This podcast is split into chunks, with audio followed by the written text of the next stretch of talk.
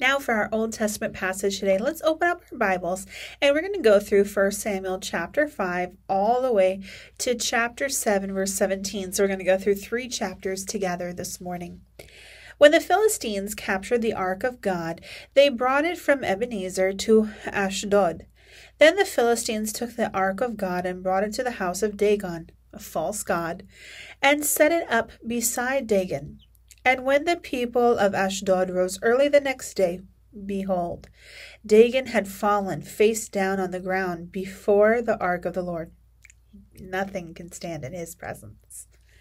So they took Dagon and put him back in his place. So they're taking someone who is their God, a false God, not even a real thing, but an object, and putting it back in his place.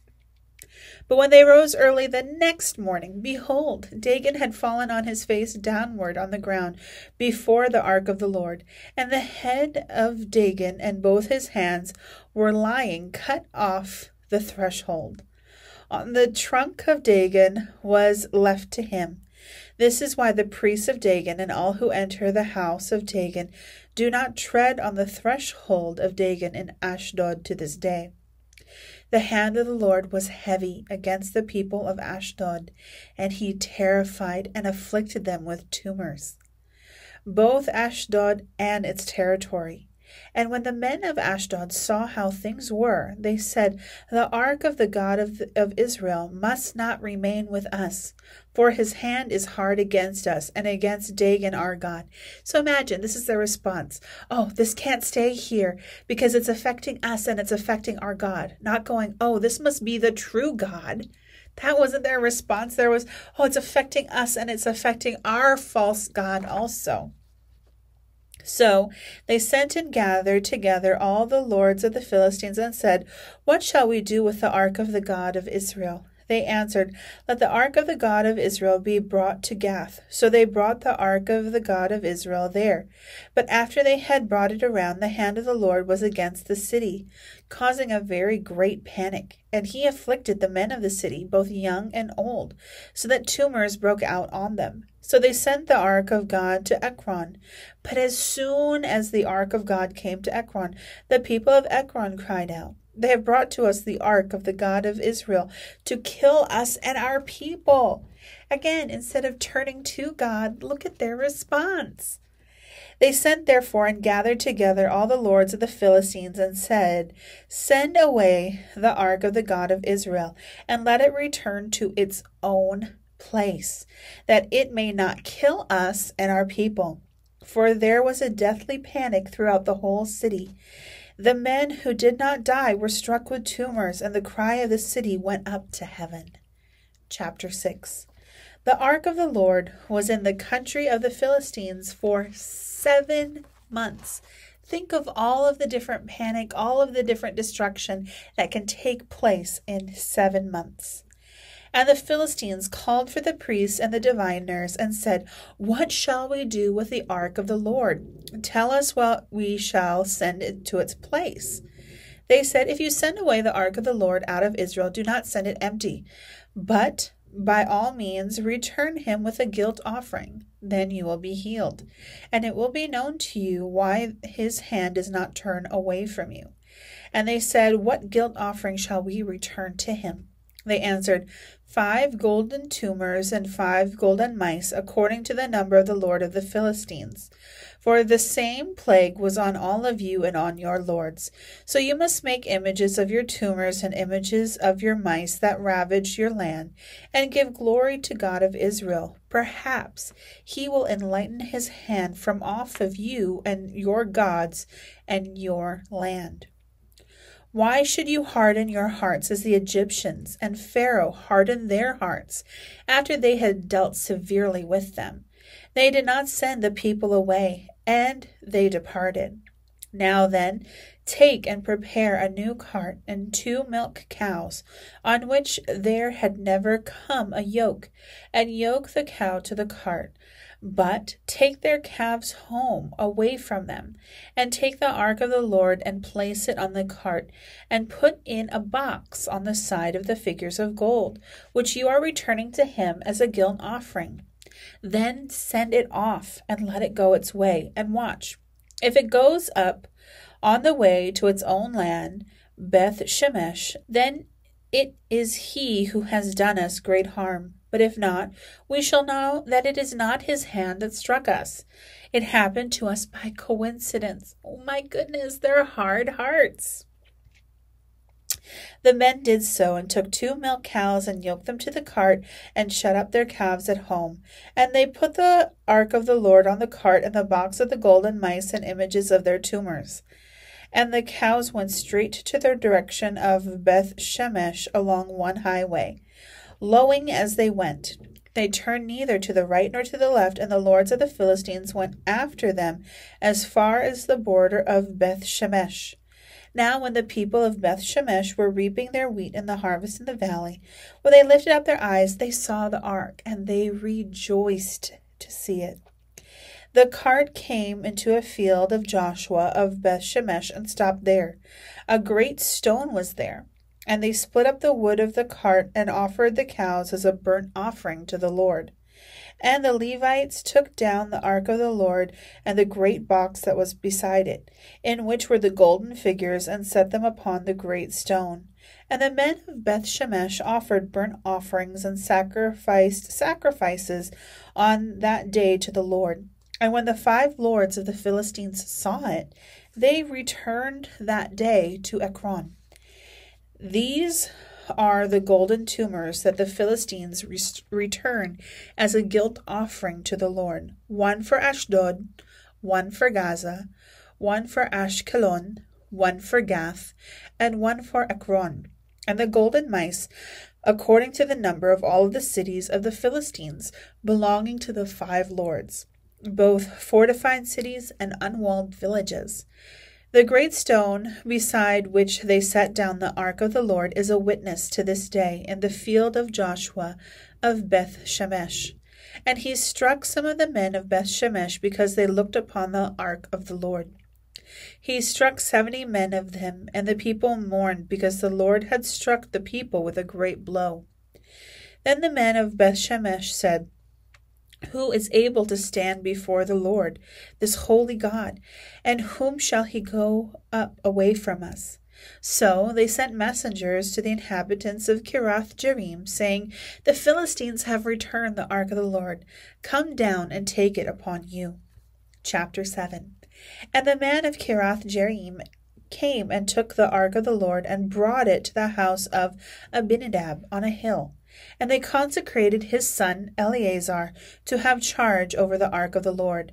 From that day on, the ark was lodged at Kiriath Jearim for a long time, some twenty years. And all the house of Israel lamented after the Lord. And Samuel said to all the houses of Israel, If you are returning to the Lord with all your heart, then put away the foreign gods. Put away the Baals, the Ashtaroth, as they have served you. Put away the gods of the Ashtaroth from among you. Direct your hearts to the Lord and serve him only.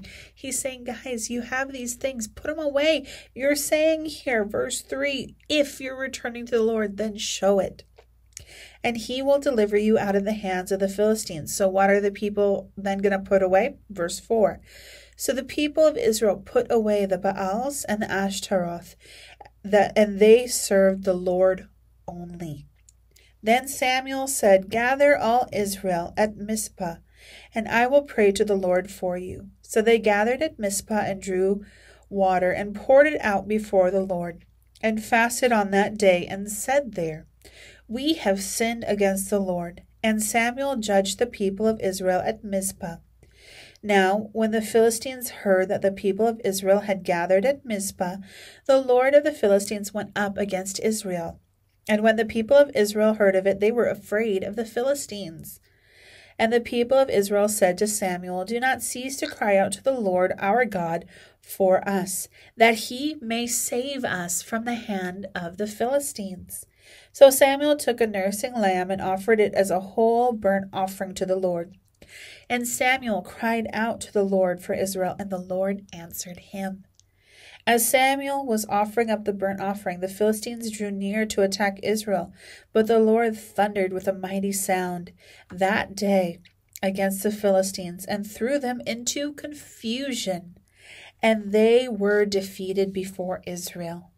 And the men of Israel went out from Mizpah and pursued the Philistines and struck them as far as below Beth Car. Then Samuel took a stone and set it up between Mizpah and Shen, and called his name Ebenezer, for he said, Till now the Lord has helped us. So the Philistines were subdued and did not enter their territory again of Israel. And the hand of the Lord was against the Philistines all the days of Samuel. The cities that the Philistines had taken from Israel were restored to Israel, from Ekron to Gath, and Israel delivered their territory from the hands of the Philistines. There was peace also between Israel and the Amorites.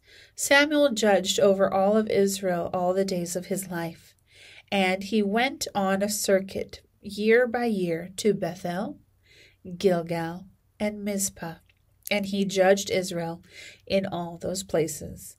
And then he would return to Ramah, for his home was there. And there also he judged Israel, and he built there an altar to the Lord. Look what happens when we turn back to God. We see restoration. We see Him fighting our battles. We see Him on our side. That is a beautiful reminder, COP. Let's now open up our hearts to some more worship of our amazing Heavenly Father.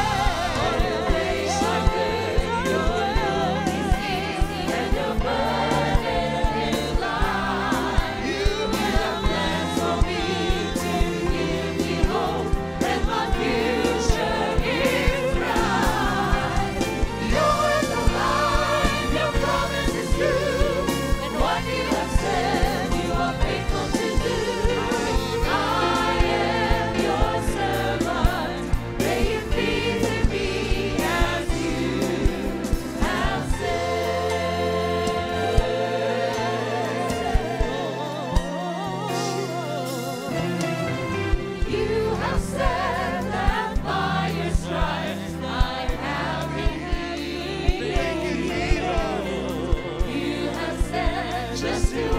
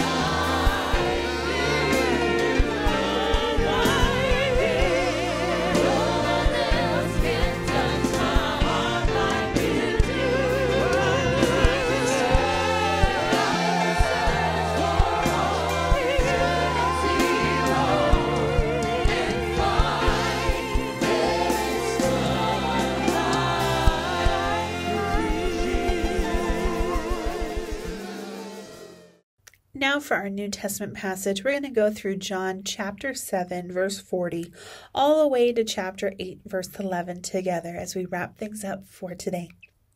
When they heard these words, some of the people said, This really is the prophet.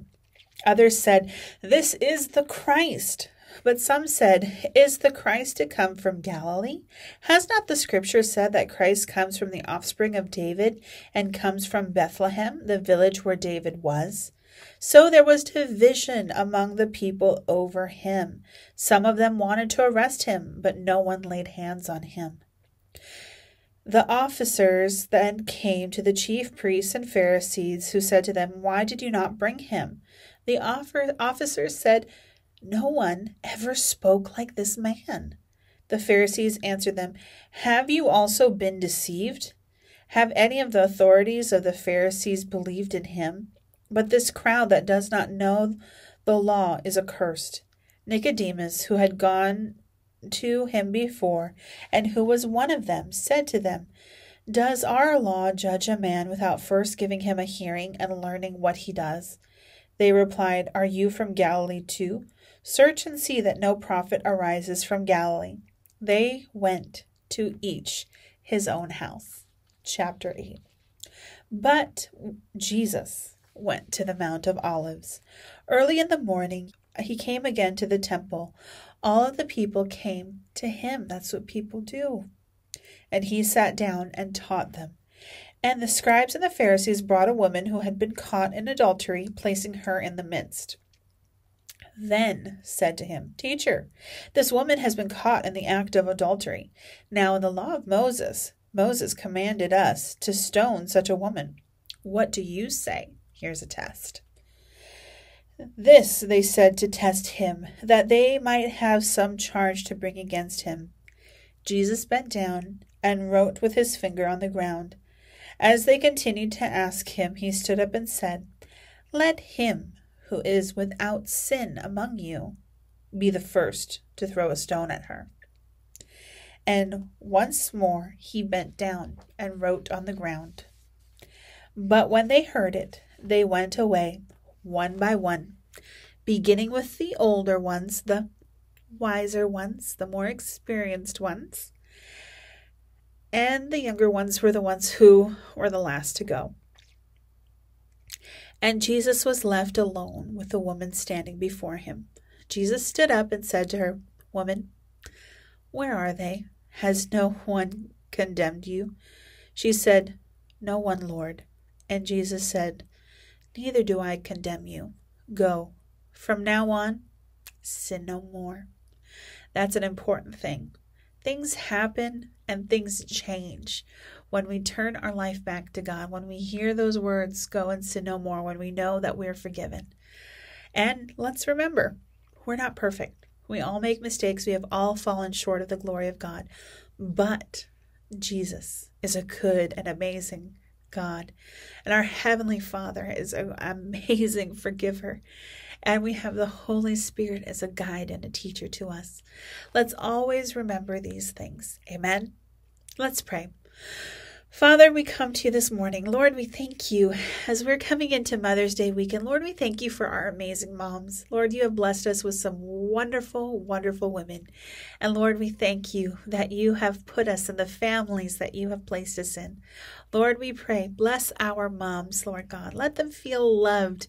In this season, we're not able to celebrate and love on them as we normally do, but Lord, let them feel special, honored, and loved by you and by us. Lord, as we go around our day today, Lord God, we pray for your hand of protection to be upon us, Lord God, in our coming and our going all these weeks, Lord God, to come. Lord, we continue to pray and ask and believe for the healing of our nation, that, Lord, people will be made well and whole, that you'll give guidance and wisdom to our government officials, that you'll give strength and wisdom to our doctors, Lord God, that you will protect them as well. Lord, we continue to claim that the cases will go down, that your healing touch shall be upon us, Lord God. And Lord, we thank you for all that you've done. Lord, there have been some amazing testimonies of your goodness, of your faithfulness, Lord God, in this season. Lord, we hold on to your goodness and your promises. We worship you for who you are and for what you do. Lord, we thank you that we will hear your words and apply them in our heart, apply them in our life. We worship you, Father God, for Lord, you are so good and you are so worthy. We give you glory, honor, and praise, Lord, in Jesus' name. Amen and amen.